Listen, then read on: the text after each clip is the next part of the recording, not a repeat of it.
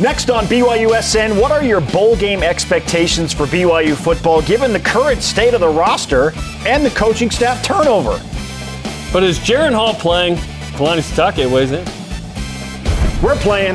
Welcome to BYU Sports Nation, at least on this show. Presented by the BYU Store, official outfitter of BYU fans everywhere. It is Tuesday, December 13th. I am Spencer Linton, alongside recruiting expert Jaren Jordan. Yes, there's nothing. We can't even mention recruits' names on the show. Yeah, but recruiting, obviously, a big deal for BYU football. We're excited because in, 8 days, National Signing Day, the early period, which used to be just a couple guys signed. Nope, it's like the majority. We will have full coverage of that coming up in 8 days right here. It's been very uneventful for me in the recruiting world with BYU over the past few days on social media. Extremely uneventful. Yes, it has. Hey, keep your chin up. On today's show, what are your expectations for the bowl game given the coaching and player situation right now? BYU Radio's Riley Nelson weighs in, plus his memories from the New Mexico Bowl in 2010. Cougars let go of more football staff. We'll tell you who. And we found the drippiest Christmas Cougar coach. Ooh. But first, today's headlines. BYU football head coach Kalani Sitake, he stirred the pot a little bit with some roster news ahead of the New Mexico Bowl on Saturday, specifically saying no decision has been finalized on the availability of Jaren Hall for Saturday's postseason game against the SMU Mustangs. Here's the coach. Jaren has not been eliminated from contention to play, so there's that, and then, he hasn't been participating as much as we'd like him to be in practices, but this week will tell. Of note, no Lopini Katoa at running back, but Chris Brooks, Miles Davis, and Hinckley Ropati are all good to go and expected to play. Kalani Sitake also mentioned strength and conditioning coaches Justin McClure and Utafisi have been released. Spencer Reed, Andy's son, is the interim strength coach who has been an assistant this season. Shout out to head coach Gard Young and BYU Gymnastics, who finished last season at number 24 in the national polls, have been invited to participate in the inaugural Super 16 gymnastics meet held in Las Vegas. The meet takes place January 6th and 7th and will feature powerhouse teams like Oklahoma, Georgia, Auburn, Stanford, and UCLA. Great challenge for BYU Gymnastics. All rise and shout. It is time for What's Trending.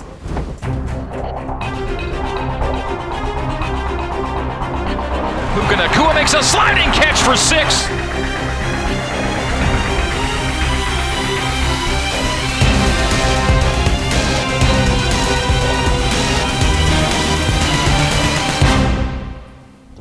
Who's in and who's out on the actual roster and on the coaching staff for that matter? Jaren Hall, still not officially ruled out, as we just documented at quarterback, but a bunch of other starters will not play. They're never going to say, yeah, he's ruled out. Of course not. It's gamesmanship, right? Yeah. A bunch of other starters will not play, and we know for sure of that in the New Mexico Bowl, and we'll get to the specifics of that in just a moment. And, of course, again, the coaching staff, who's available to coach BYU's defense? Kalani Sitake, Gennaro Guilford. That's it, man. Everyone else is gone. Some Gavin Fowler in the mix as an analyst. Yeah, you can use all the analysts. Yeah, of course. Jerem, with BYU's current roster and coaching staff turnover, what are your expectations for the New Mexico Bowl in 2022? I hate to say it, but I expect BYU to lose. If BYU wins, it'll be awesome. And BYU needs to overcome a few things to do so. If Jaren Hall can't play, Cade Finnegan's got to have a good game. He's got to manage this game effectively. He doesn't have to throw for 300.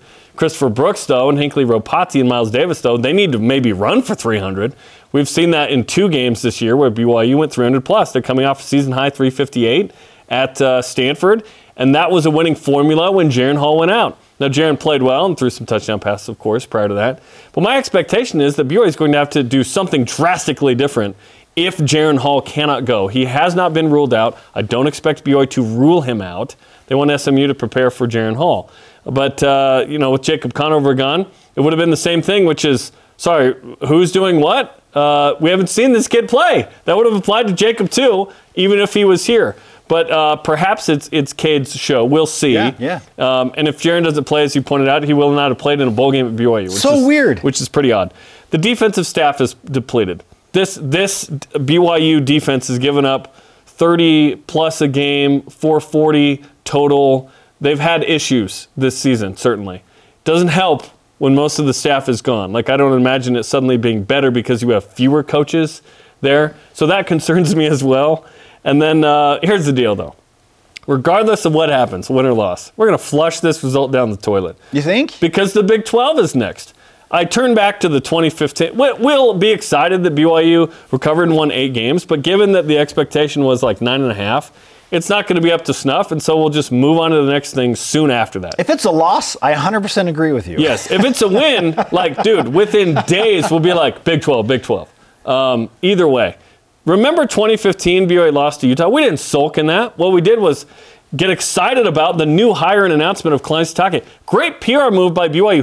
In the press box at Sam Boyd Stadium, they announced that Kalani was the coach. Kalani wasn't even there. It was just, hey, we're hiring Kalani, a.k.a. this is over. This season is over. Yeah, who cares? Yeah. So I don't expect a ton from this bowl game. I would love for BYU to win. I'm also intimidated by the way SMU is playing. The last 7, as I mentioned, 5-2. The 2 losses respectable. Close to Cincinnati. Blowout loss to Tulane, who's the New Year's 6 G5 team. They're playing good ball. BYU is coming in depleted. Yes. This is UAB part 2. It's not even that good for BYU. There's no Tyler Algier, and there's no Baylor Romney. Exactly. It's not that good for BYU. I know I'm probably supposed to sell the ball game because we've got a pregame show, but I am interested to see that if BYU's defense can play better than it has, and then somehow that run game saved BYU. Even if Jaren Hall plays this still might not be a BYU win. This is interesting on a lot of fronts. I hope BYU pulls it out. For sure. Yeah, and you said it. This is the Independence Bowl, but BYU's in worse shape than they were going into that game against UAB. And you don't have Tyler Algier. You have your third-string quarterback we think most likely will start in Cade Finnegan. Who was injured. Who is also recently coming out of a boot with an ankle injury. So what's BYU going to get from Cade Finnegan? What am I supposed to expect when this roster is now depleted more so than last year's roster was going into the bowl game, and the coaching staff has been turned over? What? Is it fair to expect BYU to go in this game and win? Oh, yeah, BYU, no problem, next man up. It is not, but we will do so regardless. I do expect to be surprised a little bit by Cade Finnegan. I expect that. Please. It's like, oh, okay. Look at that. Look at that throw. Because we'll be someone else threw a pass. Yes. BYU. We saw 3 passes from other people, from people not named Jaren Hall this year. Chase Roberts is the greatest quarterback in BYU history, according to his passer rating. You know what I mean against Baylor, but yeah, one of them was a receiver. We saw Jacob Conover throw 1 pass this season into the dirt. Yeah. We haven't seen it. So I expect to be surprised by Cade Finnegan. Yeah. And reports coming out of practice are that Cade's arm is really strong. And Aaron Roderick has said that before. He's got a great arm. It's just different when you're the potential starter. Sure. We'll see. Hopefully Jaren plays. If not, Cade's the guy. I expect, and I've said this before on the show as well, BYU to implement a game plan like we saw specifically against ECU. And go heavy on the run game against a porous run defense in SMU. It's everything defense. The advantage that BYU has on SMU is clearly the offensive line matched up against SMU's front. Can BYU maintain the ball and run it essentially down SMU's collective throat and keep the ball for a long time and keep it away from the SMU offense? I expect BYU to try and do that and have a game plan just like ECU. If they do that, they got a shot. What's the defense going to look like, though? We're talking about your 3 top linebackers are all out. Yep. No Keenan Peely, no Payton Wilgar, no Max Tooley. You still have Ben Bywater. You got Ben Bywater back there. But those 3 gone, it's tough. It's now Fisher Jackson that's going to get some run. Jackson Kafusi. And Jackson Kafusi's going to be elevated in a bigger role. Yep. Maybe BYU plays dime the whole time, and maybe they should play dime the whole time because SMU's going to chuck it all over the place. Maybe. Pepe Tanuvasa the other. Yeah. Yeah, does BYU run 1 or 2 linebackers the whole game and just keep a bunch of defensive backs on the field? I say drop eight zone, just tip the cap. No, the key is BYU holding on to the football. So I expect them to try and do that and flex on SMU with the BYU offensive line. But yes, Christopher Brooks needs one of those games where he goes for 150. He's the dude. He had 164 against Stanford. Great game, 135 against South Florida. It'd be nice if it was one of those games. If Christopher Brooks doesn't run for 150, I don't think BYU wins. Like, even if he runs for 150, it might be a stretch. It's got to be one of those. BYU's rushing attack collectively needs to rush for 150 plus, for sure. Oh, Spence, it needs to be 250 plus. Yeah. Like, 150 will not even approximate winning. Like, that you're assuming that you're throwing for 250 because BYU's going to need 400 to 500 yards to win this game. Just hold on to the ball. If BYU's sub 400, loss. This is a worse scenario, again, than BYU had in the Independence Bowl. It's tough. And we felt okay because we had confidence in Baylor Romney, and BYU had Tyler Algier, and Tyler Algier did his thing. He was awesome in the Independence Bowl. But Baylor threw for sub 200, which probably was too low, probably needed to be in the 250 range. If Samson Nakua, if the refs call that no, I'm not going to blame it on the ref. BYU just didn't win the game. It wasn't a fumble, but BYU shouldn't have been in that situation. SMU, on paper, is not as good as that UAB team last year, though, by the way. Their offense is better. Yes. They're playing better at this time of the year. They have better quarterback and receiver. Their defense is worse. So those numbers, there's certain things that make you feel like, well, maybe BYU can do it. It's just that we just don't know what you're going to get out of the quarterback. We never go into a game feeling good about BYU when we don't know what's going to happen with the quarterback. Maybe this is Cade Finnegan's moment. Because if you're Cade, think about the opportunity here. Should Jaren not go? Hey, I know they're going to bring in maybe one or two, at least one, maybe two guys. I'm competing for the starting spot next year. What if I have a great bowl game? That would really catapult Cade into an interesting place. Should he have a great game? And if BYU wins, this is an opportunity for Cade. He came to BYU for this type of game. Yeah. So maybe he rises up in a way that we haven't anticipated. We've just seen him play once. It was against one of the best BYU teams ever in 2020, and it was tough for him to navigate that as a guy who that week probably wasn't expecting to play much. He admitted as much in Deep Blue. Hey, I'm third string. Suddenly he's in the game against BYU, a team he grew up rooting for. His dad played here, And he has two touchdowns at the very end once the game is over. That was nice. But they were, honestly, they were sort of garbage yards and touchdowns. Game was over. But it was something positive for a young quarterback. But in the big scheme of things, BYU's playing, it's third stringers, whatever. This is Cade Finnegan's moment, and maybe he does something. But it's hard to expect him to do something. If he does it, it will be a surprise and awesome. He has nothing to lose. Sure. Seriously, he has nothing to lose. He's not supposed to win the game. No, he will surprise us. There will be some throws and some plays, and he's pretty athletic. He can run around a little bit.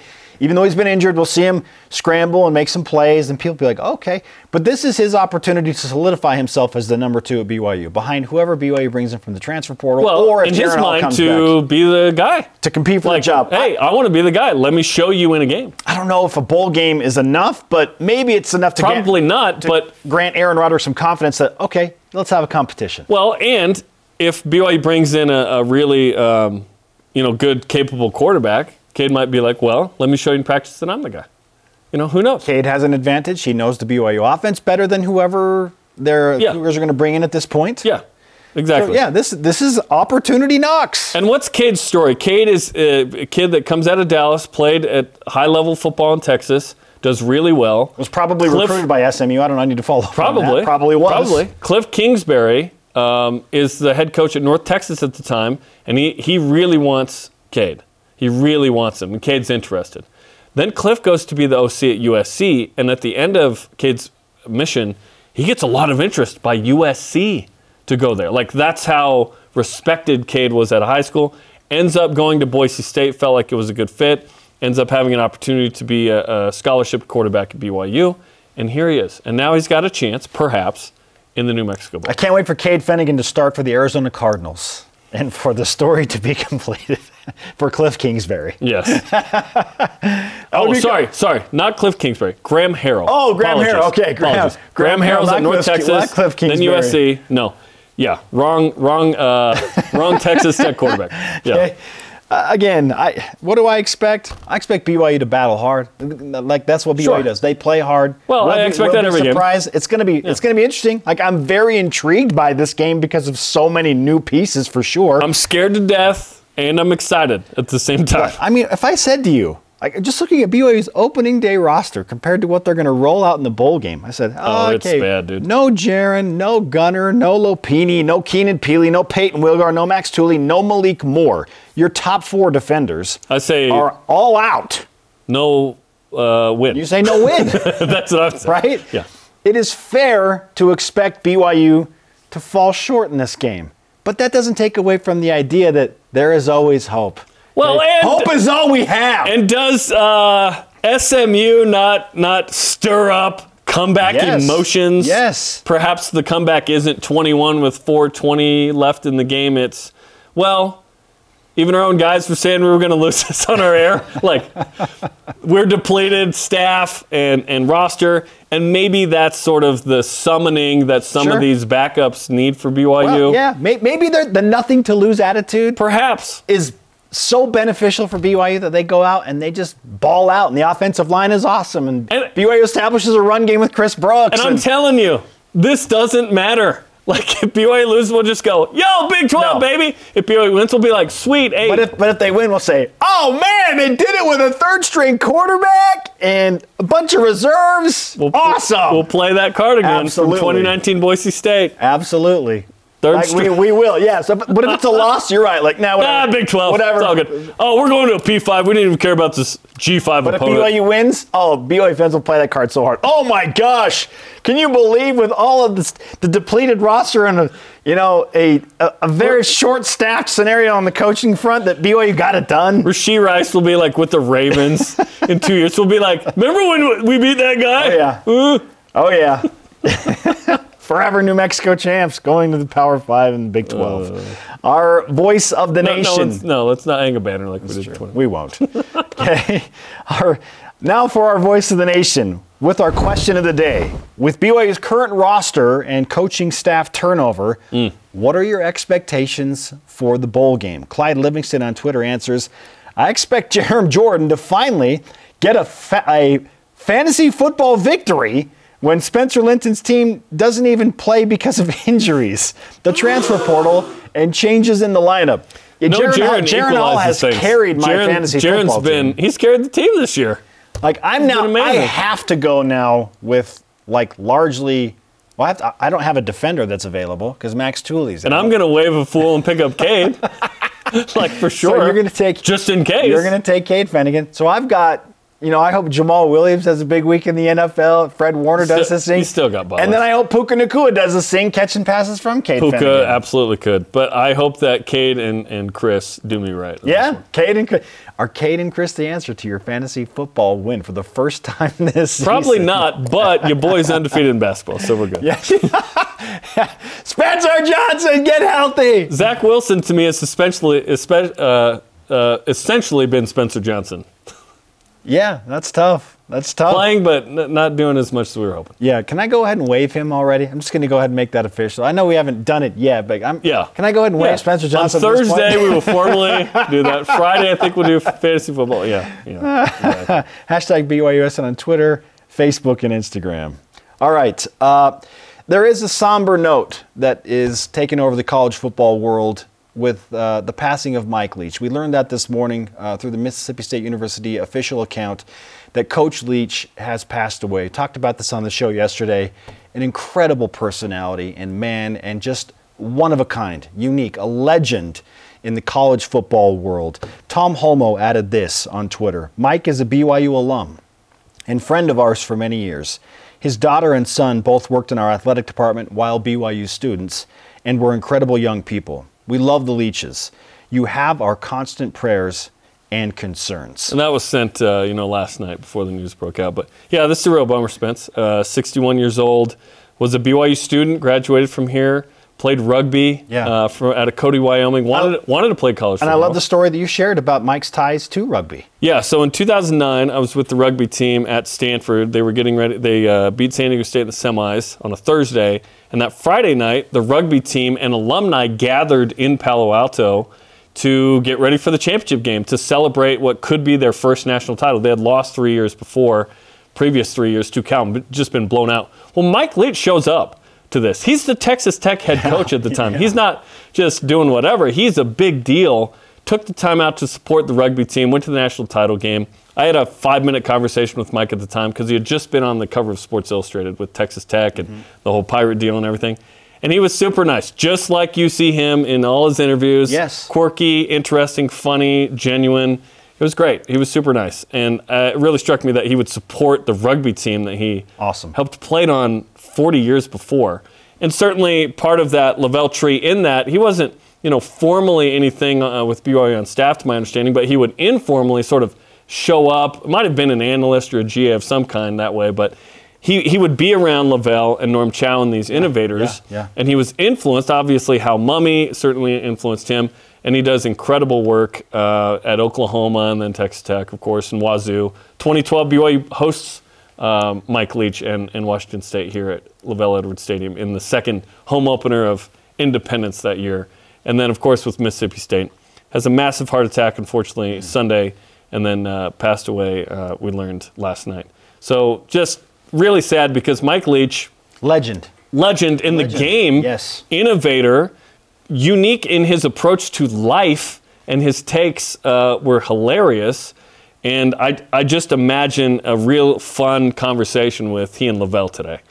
Which would be fun to hear. But yeah, we're going to miss Mike Leach. As a college football fan, obviously his connections to BYU, his kids worked in the athletic department and went to BYU, certainly had a connection here. And Mike was one of the best in the game. One of his coaches, Lincoln Riley, has produced 3 of the last 6 Heismans. You just see the influence that Mike has had on college football, and he's just a fun guy to listen to. Yes, absolutely. I'm going to miss that. I mean, you want to know what he meant to college football? Spend about 10 minutes on Twitter and look at the high-profile names that he has influenced and impacted, all for the positive, and even some lesser knowns. Some reporters popping up and saying, I remember getting a phone call after midnight from Mike Leach when every other coach that I'd requested an interview from had denied me, and he called me back and we talked for 30 minutes, and he was super personable and kind. He did that type of stuff all the time, and yes, he was hilarious. I spent an hour with my wife up after midnight watching Mike Leach press conference tidbits the other night, and we were laughing, like cackling out loud at just how unique and wonderful his personality is. He is so funny. Yeah. And one of my college roommates dated his daughter and talked about Mike glowingly. Said, he's so weird, but he's the coolest guy. He's one of the coolest guys I've ever met. Gone far too soon. At 61, our thoughts and prayers and love sent to the Leach family. Mike Leach, a legend in college football, at the age of 61, passes away. We'll be back with more BYU Sports Nation after this.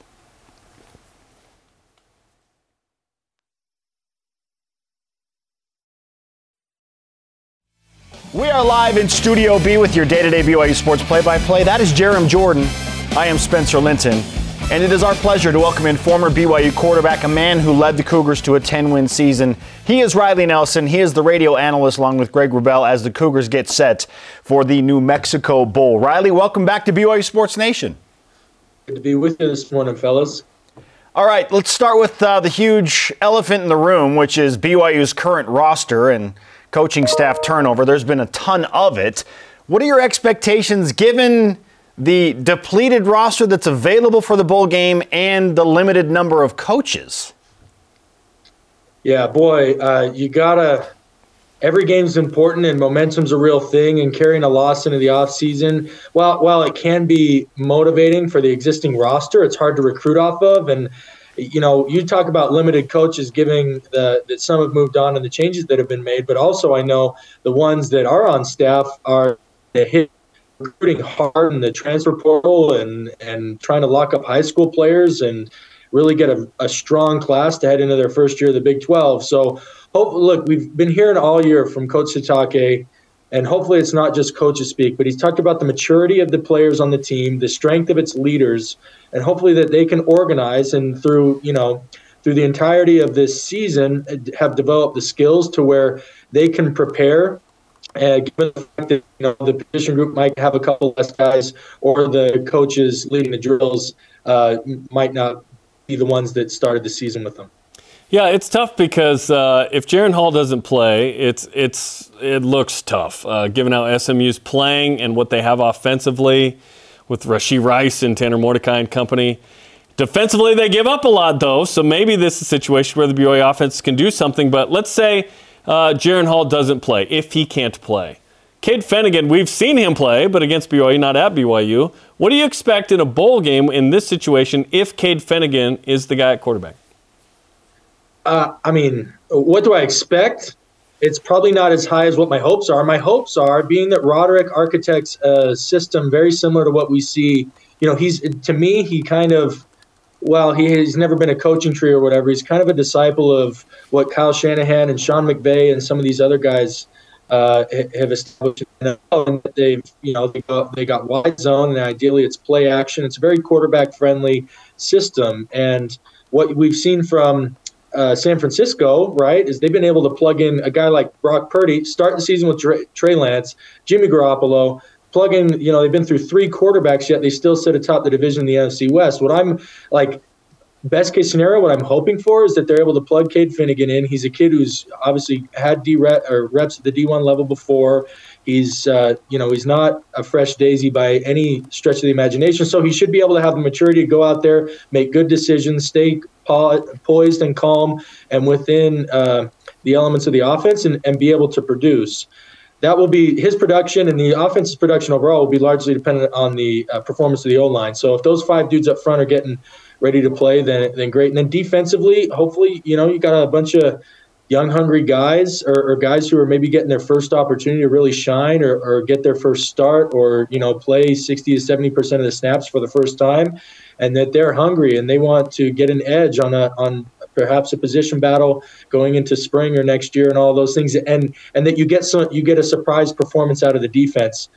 So that's a best case scenario. What I expect is that this is going to be a dogfight.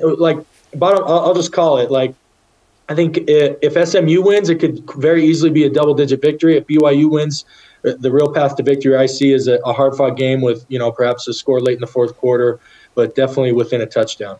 Riley, how much would a win impact the state of BYU football right now, and a loss for that matter? 8-5 looks so much better than 7-6, and I know it's just a difference of one game, but 8-5 heading into Big 12 and given the turmoil, and you know, I know not every one of our viewers pays attention to what goes on Twitter, but if you're even kind of on the periphery, you've heard about some of the drama and all the emotions and the stuff like that. And it's just been a drama-fraught season. So if you can end on an emotional upswing, healing heals a lot of wounds. I'll continue to say, like, chemistry for me is such an interesting thing in sports, because have you ever heard of a team that's won a championship and admitted that they didn't have good chemistry? No. That chemistry is only associated with losing. So, you know, is it the chicken or is it the egg that comes first? But so winning heals a lot of wounds. I know that Coach Sitake is – we know by the changes that he's made, and I love the Jay Hill hire. I love Kelly Papinga coming back to BYU. I think that will have significant cultural impact. I know they're going to make some strategic decisions, maybe not about football scheme, but at least their approach to strength and conditioning and some other things. So I like the moves that Kalani's made, but, man, a win helps provide some wind for your sails heading into the offseason, not just – and I would even say more for the fans even than for the program.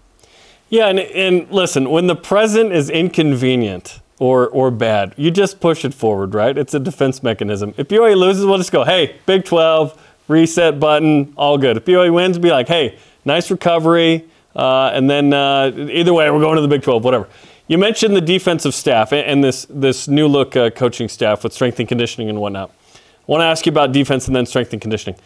There are two more positions available on the defensive staff. What does BYU need in those coaches, in your opinion, that we perhaps anticipate could be safeties and defensive line?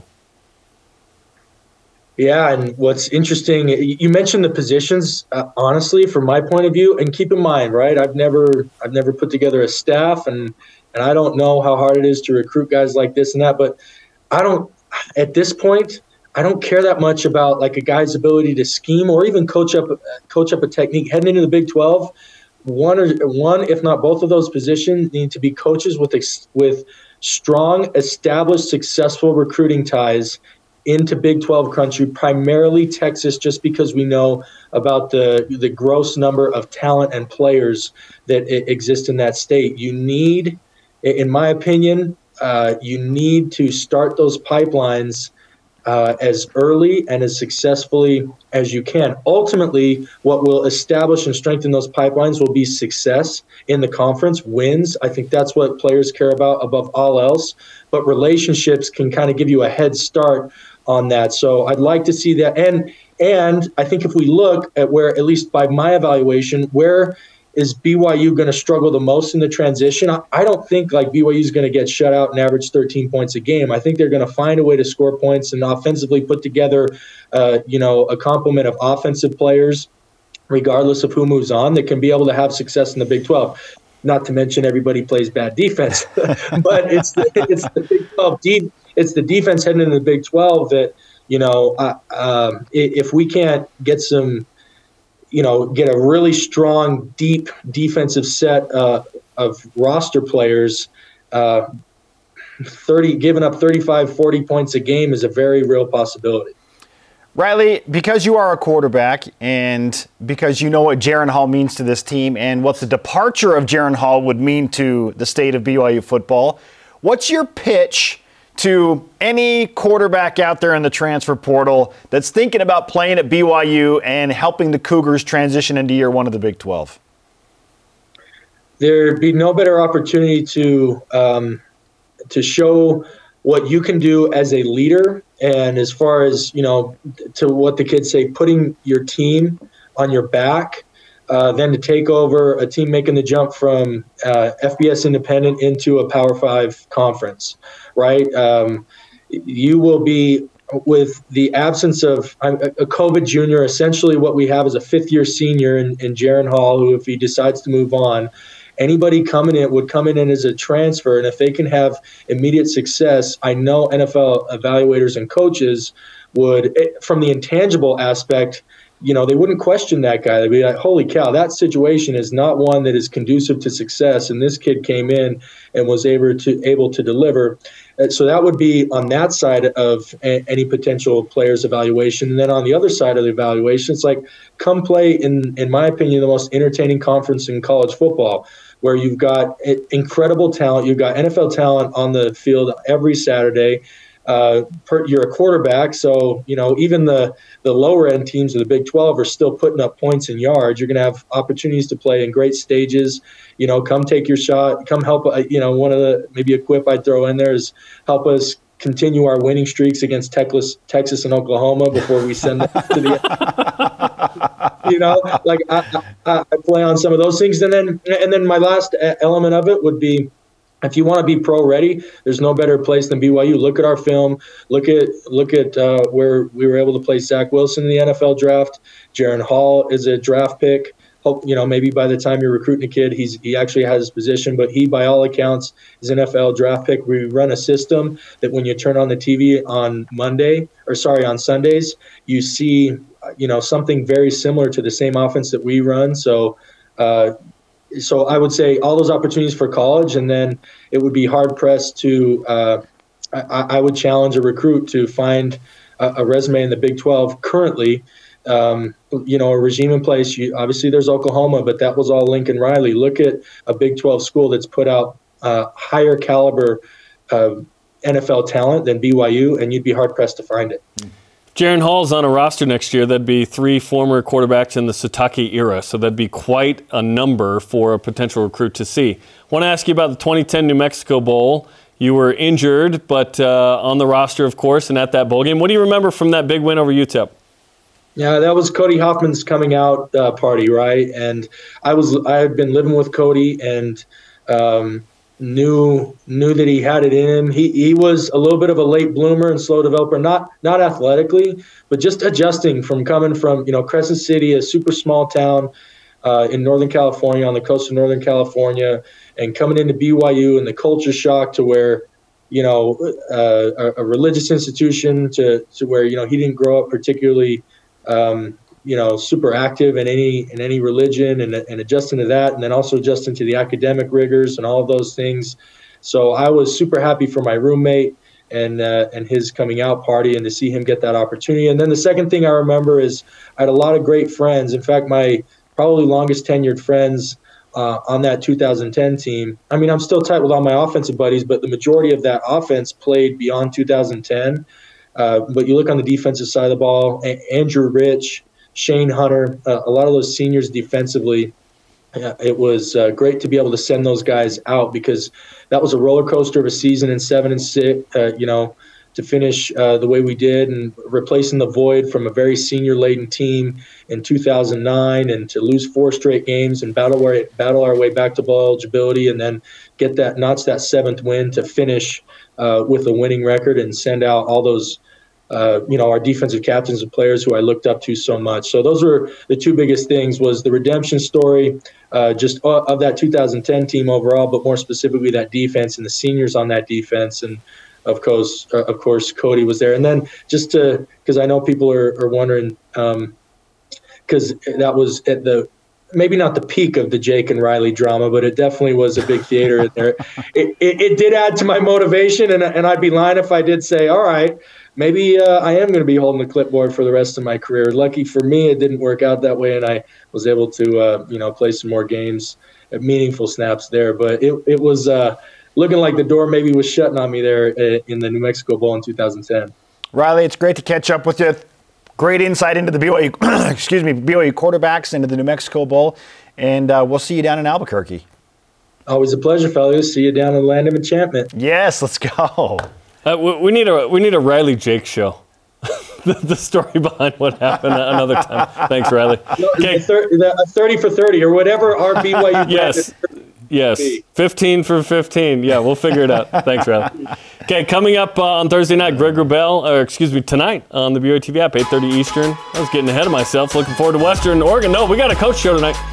Greg Wrubell and the coach look back over the win over Creighton, Western Oregon Thursday, that team up north Saturday, BYU basketball with Mark Pope tonight on the app. Plus, is BYU in the running for a top spot in the Big 12? In year one? Number one in which category? We'll discuss next on BYU Sports Nation. BYU Sports Nation is presented by the BYU Store, official outfitter of BYU fans everywhere. Welcome back to BYU Sports Nation. Make sure to follow the show on social media, Facebook, Twitter, Instagram, YouTube, and TikTok. He is Jaren Jordan. I am Spencer Linton. Let's whip it. The Cougar Whip Around presented by Maersk, your e-commerce logistics shipping partner. The bowl game depth chart is out. What's the biggest surprise? Probably the fact that BYU has 3 healthy running backs. It's not been good back there. So, yeah, some good news. I'm taking a positive spin here. BYU has 3 healthy running backs. Nolo Pinto-Katoba, Chris Brooks, Hinckley Ropati, and Miles Davis. All good, expected to play. BYU's going to need all 3 if they want to establish a ground game and try and outscore this SMU high-powered offense. That's how they can win the game, I think. We've known about most of the guys, but no Harris LeChance was a surprise. Yeah, for sure. And not in a good way, right? No Campbell Barrington, no Braden Keim, of course, injured, but Campbell's transferring. But Harris, it was like, whoa, shoot, must be hurt. Yeah, I love Harris. Huge piece for BYU. Pun. Based on fan attendance, Jerem, numbers in the Big 12 from the current season, combined with the attendance numbers from the new Big 12 entrants for next season, and minus Texas and Oklahoma, who might leave after one season with BYU, we see BYU at number 1. Averaging 59,674 fans a game. Do we expect BYU to remain the top-attended football team in the new Big 12 when Texas and OU leave? Yeah, and I expect that number to go to probably 61 or so. Maybe it's 63, maybe it's a sellout every time. We'll see. I think Cougar Nation is going to show up in the way they haven't. Oh, for sure. Once you get into the Big 12. It's a hot ticket, right? Absolutely. Like, season ticket sales are going to go through the roof, and it's going to be a tougher ticket because everybody wants to be there for the first year of the Big 12. Absolutely. And year 29. Let's go. Okay, Creighton basketball lost another close game last night, this time to Arizona State. Their net ranking takes a hit. Will BYU's win over the Blue Jays be a quad one on Selection Sunday? Yes. Kalkbrenner's going to be back for Creighton. We hope so. The Blue Jays are going to figure it out. They're a good team. They were ranked as high as number 7 this season and rolling. They've certainly hit a tailspin for sure, but they've dealt with sickness and injury, and BYU was the beneficiary of Kalkbrenner not playing in that game. If he plays, no way BYU's winning that game. Come on. I think BYU loses that game, yeah. For sure. So he's going to get back. He's going to be healthy. They're going to figure it out, and they'll be a top 50 team net rankings come Selection Sunday. And if they're not, it mattereth not, because BYU's not competing, I think, for an NCAA tournament bid. The question is whether BYU will make the NIT. They certainly helped their chances by beating Creighton. BYU's got to continue down that path to beat Utah on Saturday. That really helps as well. Oh, man. Right now, BYU is 181 in the net. That means BYU on the road in WCC play is a quad 4 to everybody. Crazy. On their home gyms. Crazy. That is nuts. Certainly that number will go up if BYU finds a bit of a win streak here. Yeah. But Creighton's going to do their thing, and we need a little bit more time to establish a more solid net ranking scenario. Like let's get to January, and then it's like, okay, now I feel like the net is settling in. But we're a third of the way through. Like we know a little bit. It's pretty early. Like through 4 games of football, we know a little bit. Yeah. We know who BYU is for sure. I guess my statement is in reference to Creighton. Like it's they'll settle in. Let's say they become number 1 in net. So what? Like BYU has to do a lot of things to make the NCAA tournament, which I don't really see at this point. It's whether BYU can make the NIT. And of note, BYU chooses not to play in any other tournament besides those 2. So if BYU's not good enough to make the NIT, they won't play in a postseason. Now that's interesting because that was the Dave Rose regime. Did that change under Mark Pope? I heard the other day that it will remain the plan. I didn't hear it from an administrator, but I had a conversation where that was it. Okay. BYU women's basketball assistant coach Aaron Koloff took his suit game for the Christmas dress-up party to another level. It looks like a suit based on royal blue wrapping paper. Is Coach Koloff the drippiest, swaggiest BYU coach this holiday season? This holiday season, yes. I would argue that, generally speaking, the drippiest coach is Diljit Taylor. Yeah. Totally fair. Rocking that Prada, I think Diljit has her own Nike deal, I'm pretty sure. I'm not kidding. I think she's a big deal. She is. I think we're lucky to have her. I think she could make a lot of money elsewhere, but chooses to be here. Well, hopefully BYU's paid her. Because she loves what BYU offers. For sure. Yeah, it's going to be tough to beat that. I don't know if I'm ready to call that some good drip or swag. It's more just like, wow. Right? It's wow. Joy to the world. Wow. Jeez. BYU basketball. I respect it. Thursday night hosts Western Oregon. Speaking of drip. Coverage begins. BYU Sports Nation game day, 8 Eastern on BYU TV. I didn't even know where Western Oregon was. 90 minutes southwest of Portland in Monmouth. Okay. Hey, there's some serious swag coming out of Monmouth, Oregon. You know it. Plus, more of your responses to our question of the day. What are your expectations for the bowl game with all of the roster and coaching staff turnover? This is BYU Sports Nation. Get it. This portion of BYU Sports Nation is presented by Maersk, your e-commerce logistics shipping partner. Welcome back to BYU Sports Nation live from Studio B alongside Jaren Jordan. I am Spencer Linton. Our question of the day: with BYU football's current roster and coaching staff turnover, what are your expectations for the Cougars when they match up with SMU on Saturday? Are any of you like, no, BYU's winning? BYU's 100% going to win. Yeah, is anyone not concerned? Obviously, no Jaren Hall equals concern. No matter what. Yeah. Even if Conover's here, because we hadn't seen him play, right? And the defensive staff. By the way, BYU's not the only team with quarterback injuries or a depleted staff that are playing a bowl game. 100%. But it's tougher. It would be a tough game for BYU if Jaren Hall were playing quarterback. I think September BYU, it would still be a tough game. It would be a tough game if Jaren Hall were healthy. And BYU had the whole staff. It's okay to admit that. Yes. SMU's playing good football. They got a great offense. They struggled at the beginning of the year. They've been on fire since.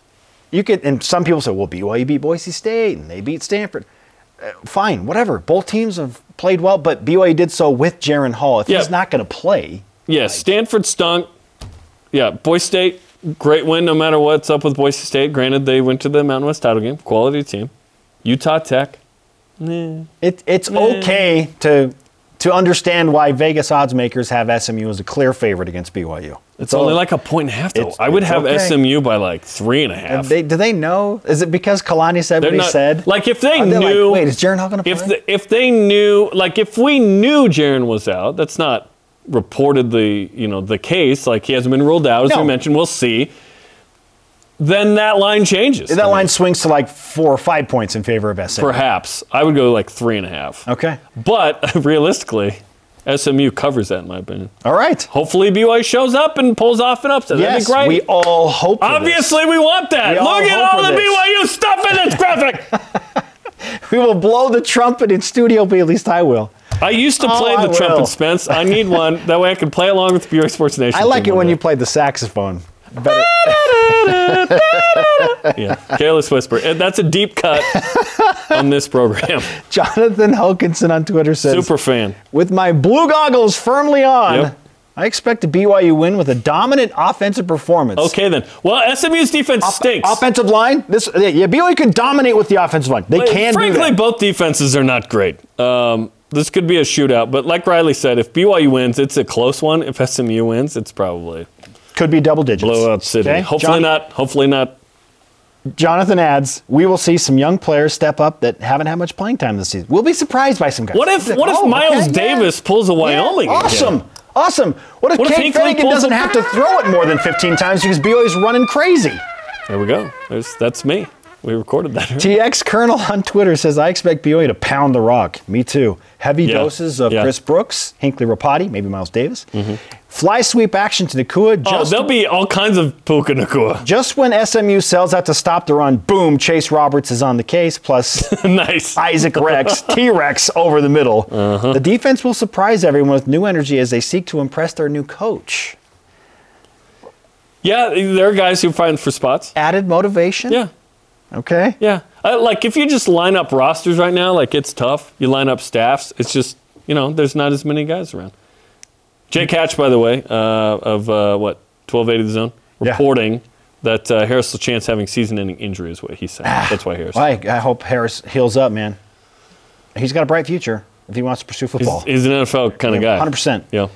All right, up next. First of all, we should probably remind people how they can tune in for more game day coverage. Do you want to watch Spencer on his Breaking Bad tour? Saturday, 5:30 Eastern time on BYU TV. You need to be on that tour with me. I know. I wish I was. I'll be busy doing that.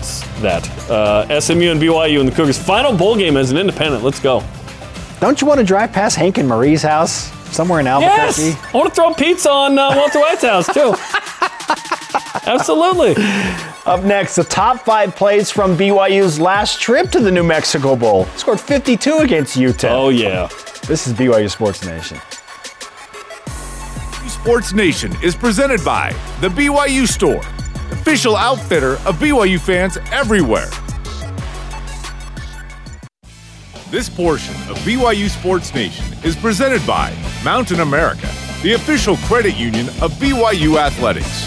BYU Sports Nation's on demand. Download the free BYU TV and BYU Radio apps and subscribe, rate, and review to the podcast. In preparation for BYU football's New Mexico Bowl showdown with SMU on Saturday, let's look back at the last time the Cougars played in the New Mexico Bowl in 2010 against UTEP. 52 points. It's Top 5 Tuesday, focusing on the top 5 plays from that game. I was there. It was a fun day. Number 5, got J.D. Falslab, first punt return of the day. 43 yards. Brian Correa would cap it off with a rushing touchdown, giving the Cougars a 7-0 lead. One of many scores that day, but J.D. getting it done, nearly getting the TD as he crosses into the other side of the field. Great field position. At number 4, the Cougars rounding out a 78-yard drive. Jake Heaps opened his scoring with a 9-yard pass to senior Luke Ashworth. This is the Luke Ashworth game. No, that was the Colorado State game. That's true. So, yeah. Cougars up 14-0 in the first. Not bad. Number 3, Cody Hoffman gets the second of 3 TDs that day, 3 yards out. Cougars up 31-3. Easy money. 31-3 at that point. We're not done. At number 2, more Cody Hoffman. Heaps to Hoffman, breaking away from his defender. Woo! Feet in bounds, 31-yard touchdown grab. Good enough for a billboard. And the top play from the 2010 New Mexico Bowl, Jake Heap finds Cody Hoffman for a third time, 29 yards. Woo! Boom, goes the dynamite.